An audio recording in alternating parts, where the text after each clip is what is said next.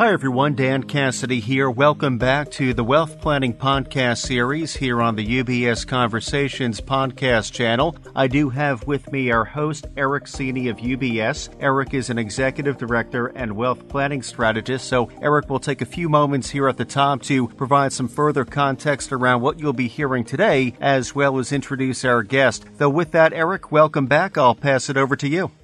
Dan, thank you as always.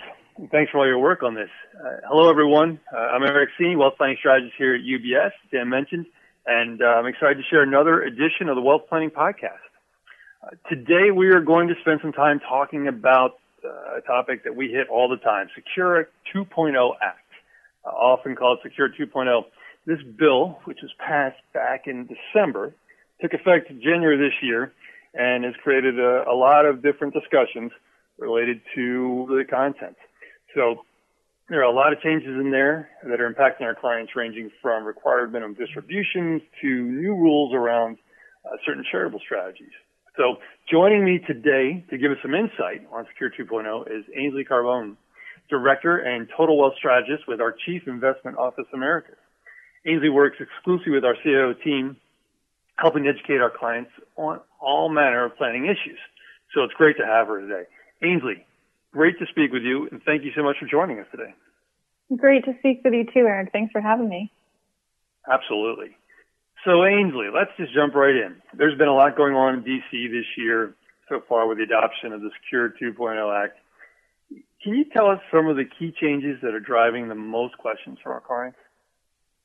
Yeah, absolutely. I mean, there were a lot of changes. I want to say there were maybe 90 or 91 provisions in Secure 2.0. So there's a lot to cover, but for the purposes of this conversation, I think it's it's important for us to focus on the the provision I'm getting the most questions about, and that would be the increase in the age for the required minimum distribution. Ah, yes, the age change. That one's a little trickier than it seems, uh, actually. In fact, yesterday I was just talking to some advisors about it for a meeting um, because there are a lot of questions about it. It's it's not quite as clear as it as we would hope. Yeah, that's that's for sure. It's definitely not very clear. So, how about I start off just defining what a required minimum distribution is, and then we can talk about the changes. Does that sound okay? Absolutely. Okay, perfect. So, required minimum distributions, we also refer to them as RMDs. So when we are saving for retirement in retirement accounts such as 401ks or traditional IRAs, we're adding to these accounts on a typically a pre-tax or tax deferred basis. We haven't paid taxes on those dollars yet typically and that money is growing over time and we typically don't have to take it out. However, once we hit a certain age and that age is different for some people, which we'll get into, but once we hit a certain age, the IRS forces us to take distributions. So the first year that we begin to start taking these required minimum distributions, it's a certain percentage of, of the account. And then each year after that, we have to continue taking distributions from those retirement accounts. We have to take these required minimum distributions and that percentage gets larger and larger and larger. And the reason for that is essentially the IRS just wants to get their money. They want you to pay taxes on those dollars. So the reason that these can, these distributions, the RMDs can sometimes be a little problematic is because of that tax treatment that I was talking about. I mean, this whole time that we're saving in our retirement accounts, we're not paying taxes on those dollars, but when we take them out, they are taxed as ordinary income tax typically. So that's why they can be a little bit problematic. Now, we're talking about Secure 2.0 today. So what are the changes as it relates to Secure 2.0 with RMDs? Well, some people are going to be able to delay these distributions. So for instance, if you were born between 1951 and 1959, you can delay required minimum distributions by one year. So what I mean by that is your applicable age for RMD changes from age 72 to age 73. And if you were born 1960 or later, you can delay distributions until age 75. Now, I will say there was a little bit of an error in the text of this law, of this bill. So the, the year 1960 or later, when I say that, it is pending further clarification, so it's important to keep in mind. But I think for those of you who are impacted by this, being those who were born between 1951 and 1959, it's important to note that you do get one extra year to delay those distributions. All right. All right. That's a lot. Yeah. Right? That's why it's complicated. So let me see if I can summarize it correctly and tell me if I'm wrong. So basically, if as of 2022, if you are already taking your required minimum distributions or postponing your 2022 distribution until April 1 of this year, then you just are going to keep taking distributions. And if you have not taken your required minimum distribution yet because uh, it wasn't due in 2022, then you get to wait a year if you want. Did I get that right? That's correct. All right. So it, it's it's clear as mud sometimes, but that's what we're here for, right? Is to help clarify it. So I think you did a nice job there, and so hopefully uh, hopefully that's something that uh, we can continue to focus on with clients because we, we know that we get that question a lot. Um, so let's pivot for a second. With with the RMD age increasing, right, because of this, uh, going forward, some investors now have an option to delay the distributions. Does that mean they should? Uh, what are the what are the pros and cons of delaying the distributions from their retirement accounts another year? Can you talk a little bit about those ideas? Yes, absolutely, because that those are great questions, and we've we've gotten that quite often, so I'd be happy to talk about it. So just because you can delay these distributions one more year or maybe a few more years, that doesn't mean that you should delay them. Now, the, generally speaking, the longer that you wait to take these distributions, the more tax deferred growth potential that that account, that those assets have. But maximizing your tax deferred growth isn't always going to be the best approach because as I was talking about earlier, all those dollars in that tax deferred account represent a, a future tax burden. So the more tax deferred growth we have, the greater that future tax burden become. So sometimes it can make sense to take distributions a little bit earlier than that required minimum distribution age, whichever the applicable age is for you. And that's even, that can be even more beneficial if it's in a lower than normal income tax year because it essentially allows you to get those dollars out at a lower tax rate.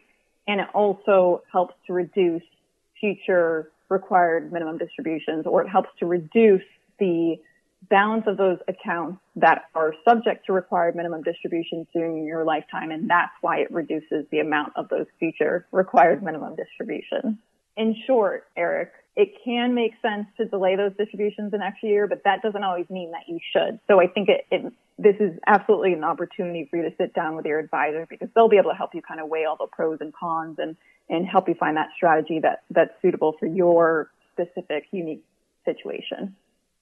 Yep. I, I think you nailed it right there, Ainsley. Um, it sounds like, and I know this is something we do regularly, it, it sounds like planning is really the way to approach this, right? Understanding what your income needs are going to be, what kind of cash you, are you going to need in a particular year, what is your tax bracket going to be, or what other things are driving your tax rate in, in those years.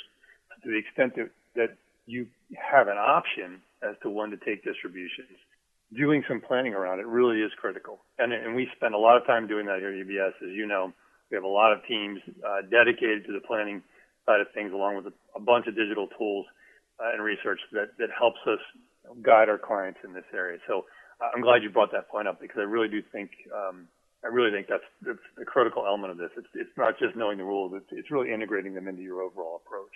Thank you for that. Now, um, you mentioned the idea of this tax burden on retirement assets, and, and while we don't provide tax advice here at UBS, we do like to educate our clients uh, on tax matters and we certainly always recommend that you consult with your tax advisor before making any decisions. But with that in mind, what's one strategy or concept that you'd suggest for someone looking to reduce their tax burden? So when it comes to reducing the tax burden of your retirement assets, I touched on it a little bit earlier when we were talking about taking distributions earlier or before you're required to by the IRS when you're in those lower income tax years. So accelerating your IRA distributions can make sense in some instances.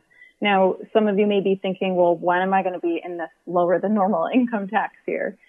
Typically, we see these lower than normal income tax years occur shortly after you retire because hopefully the years leading up to retirement, you're earning a, a decent salary, uh, maybe one of the highest salaries that you've earned during your career. Then all of a sudden you retire and you don't have that salary anymore. So your income maybe has dropped a little bit. You probably aren't, most likely aren't yet receiving social security benefits. You probably aren't yet subject to those required minimum distributions. So those are typically the years in which you would be in a lower than normal tax rate or tax bracket and therefore being taxed at a lower than normal tax rate. So in some instances, accelerating these IRA distributions might make sense to take it out, take the distribution out of your IRA, put it into a taxable account and either reinvest those dollars or use them to fund near-term spending needs. But in other cases, we would recommend considering whether to make partial Roth conversions with those assets. So what happens with a partial Roth conversion, it can be a little bit confusing, but what we mean by that is taking distributions out of a tax deferred or tr- traditional IRA and paying taxes on those dollars and moving it into a Roth IRA. So the dollar amount of that Roth conversion is going to count as taxable income. So it kind of seems counterintuitive when we say completing partial Roth conversions to reduce the tax burden because of the fact that it is going to create taxable income for you that year. But doing that conversion in the low tax year is a great way to fund that, those tax exempt assets. So it's a great way to fund a Roth IRA at a lower tax cost. It's also going to continue growing on a tax free basis. Those assets will not be subject to lifetime required minimum distributions and it can pass income tax free to your beneficiaries. But just like you were saying, Erik, Roth conversions aren't appropriate in every single instance. It really just comes down to considering what your tax rate is today, what your future tax rate may be in the future, and how much wealth you already have in taxable, tax deferred, and tax exempt dollars. Because it really comes down to making sure that you're balancing or diversifying the tax treatments of your assets. And every single family, every single household is going to have a different ratio of those taxable, tax deferred, and tax exempt dollars. So really, again, I can't stress enough. It's, it's important to work with your financial advisor, but also that, that tax advisor as well, because they'll be able to help you maybe pinpoint a little bit more of an accurate uh, current tax rate and future tax rate too. Yeah, and I think you just you just brought it home again, right? Emphasizing the idea that planning is essential, and in leveraging all the members of your team, right? Your, your financial advisor, your accounting group, uh, and possibly sometimes even your attorney. So it's it makes sense to to really focus on that planning piece to, to get it done right.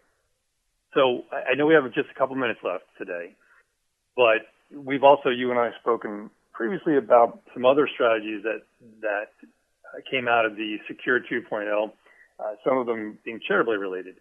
Can you walk us through uh, some additional ideas that, that might help impact, potentially reduce a client's uh, tax burden on these retirement assets? Yeah, absolutely. So one other strategy that might help you to reduce the future tax burden of your retirement assets would be qualified charitable distributions. We can also refer to them as QCDs. So qualified charitable distributions, they can be a really helpful way to help your charitable donations go further because it can help you fund those philanthropic legacy objectives using distributions from your IRA. So what happens when you make these qualified charitable distributions is you can take those, you'll, you'll initiate a transfer directly from a traditional IRA to a qualified charity. And what happens is that amount that's transferred is not going to be included in your taxable income that year. But another benefit is that it's going to count towards your required minimum distribution for that year. So there are a few things to keep in mind. For instance, qualified charitable distributions cannot be made to donor advised funds or private foundations. In addition, qualified charitable distributions are only an option if you're at least age 70 and a half and can generally only be done with traditional IRA assets, and they cannot exceed $100,000 in the year 2023. So if you have a sizable IRA and you're looking for the qualified char- charitable distribution strategy to help you with the tax burden of your required minimum distribution, a sizable IRA is going to create a sizable required minimum distribution. So since that limit is for the QCD is set at $100,000 a year, it might not be able to fully eliminate the, the tax cost of your required minimum distribution.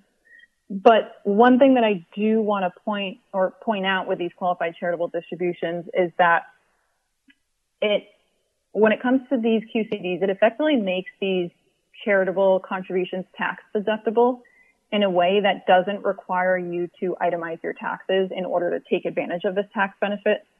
Whereas if if you make the donation directly from taxable assets and donate the amount, the donation amount below the standard standard deduction cannot be deducted from your income that year. So I know it, it can sound a little bit confusing because there are a lot of limits and a lot of amounts of the the standard deduction to keep in mind. So I definitely encourage everyone to to take a look at the report that we wrote that we're speaking to on this podcast today. But definitely keep in mind those those limitations. And then when it comes to how the Secure 2.0 Act impacted this is one major way is that going forward, beginning I believe in 2024, the annual limit for qualified charitable distributions will be indexed to inflation. So what this means is that those with those sizable IRA assets and therefore sizable required minimum distributions, you may be able to satisfy a larger portion of your required minimum distribution with these QCDs. So each year it would make sense certainly to sit down with again your advisor and your tax advisor just to make sure that if you are completing these qualified charitable distributions, you want to make sure that strategy is updated to reflect the potentially higher limits that occur each year.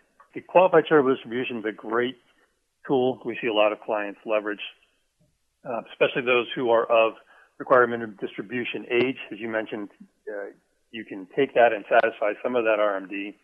Um, it doesn't count as income. And I think to your point that you were making, it's, it's not technically a deduction, right? You don't, you don't put it down as a charitable deduction in that year, but it's also not income. So you're, you're, you're managing to get that charitable benefit without having to really work through the tax piece of it directly, um, because you, it, it, doesn't show up. Um, so I think that's, that's an interesting piece. And I also, uh, think that it's worth, as you mentioned, spending time with your accountant to work through some of these elements to make sure that you understand how much of this is going to impact uh, your RMD, if any, and, uh, and the charities that you want to support. I believe typically it's a 501c3. Uh, correct me if I'm wrong, but I think that's that's the, the place where you normally see people making these qualified charitable distributions directly to this charity. So it's a great way to really support a lot of causes, and we have a lot of clients that, that take advantage of it. One last thing uh, that I wanted to ask you, and you actually just referenced it, but I know you know as part of your work with the Chief Investment Office your team regularly puts out, you know, a number of reports you know, for the benefit of our clients on all kinds of topics.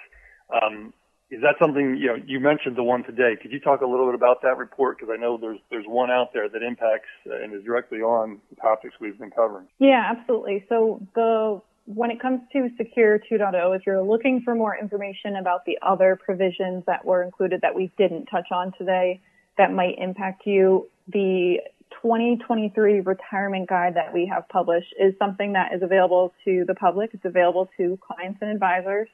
And it includes a few of the provisions that are relevant to individuals who have assets in IRAs and employer sponsored retirement plans. So that might be helpful for you to understand the various provisions and when they become effective because they aren't all going to be effective in 2023 or 2024. Some of them are spread out over the course of a few years. And then if you're looking for more information on a few strategies to help improve the after-tax wealth potential of your retirement assets, we do have another report. It's Modern Retirement Monthly, and it talks about, or the title is Three Strategies to Improve Your After-Tax Wealth Potential. So we touched on two of them today, Erik, the qualified charitable distributions and completing Roth convert, partial Roth conversions, but there are some other strategies that are discussed in that report. So we can make that available for you. Fantastic. Well, Ainsley, this has been really enlightening. I know it's a lot of detail and a lot of rules to work through, and you did a fantastic job of clarifying it all for us. So thank you again uh, for your time today. And uh, because I know that Congress never rests and the IRS likes to tweak things, um, there may well be a, a Secure 3.0 someday. Um, but when those when those rules change again, uh, hopefully you'll be willing to come back and, and give us another update to keep everybody current. Yes, absolutely. Especially because we might not even have to wait for Secure 3.0 if and when that happens because even though the, the bill and the law and the text is out, we don't really know how a lot of this is going to be interpreted yet by the IRS. So we also just kind of have to wait for the IRS notices and guidance to come out so we can understand how to implement some of these strategies that are going to exist because of Secure 2.0. So hopefully I will be back with you, Erik, sooner than the next large bill comes out. yeah, no, I can almost count on it. I'm, I'm sure we will be talking again this year. So, Ainsley, again, thank you so much, and uh, look forward to speaking to you again on this. Thank you, Erik. Absolutely. So, with that, that wraps another session of the Wealth Planning Podcast. Uh, appreciate you joining us and spending time with us today. Uh, for our listeners, if you have any questions regarding today's discussion, please reach out to your financial advisor who can start that process of working through some of these rules and bring resources like Ainsley, Chief Investment Office, UBS's other planning teams into the discussion to help you work through uh, your questions. Thanks again, and please join us next time for another installment of the Wealth Planning Podcast. Neither UBS Financial Services Inc. nor any of its employees provide tax or legal advice. You should consult with your personal tax or legal advisor regarding your personal circumstances. As a firm providing wealth management services to clients, UBS Financial Services Inc. offers investment advisory services in its capacity as an SEC registered investment advisor and brokerage services in its capacity as an SEC registered broker dealer. Investment advisory services and brokerage services are separate and distinct, differ in material ways, and are governed by different laws and separate arrangements. It is important that you understand the ways in which we conduct business and that you carefully read the agreement and disclosures that we provide to you about the products or services we offer. For more information, please review Client Relationship Summary provided at ubs.com forward slash relationship summary or ask your UBS financial advisor for a copy.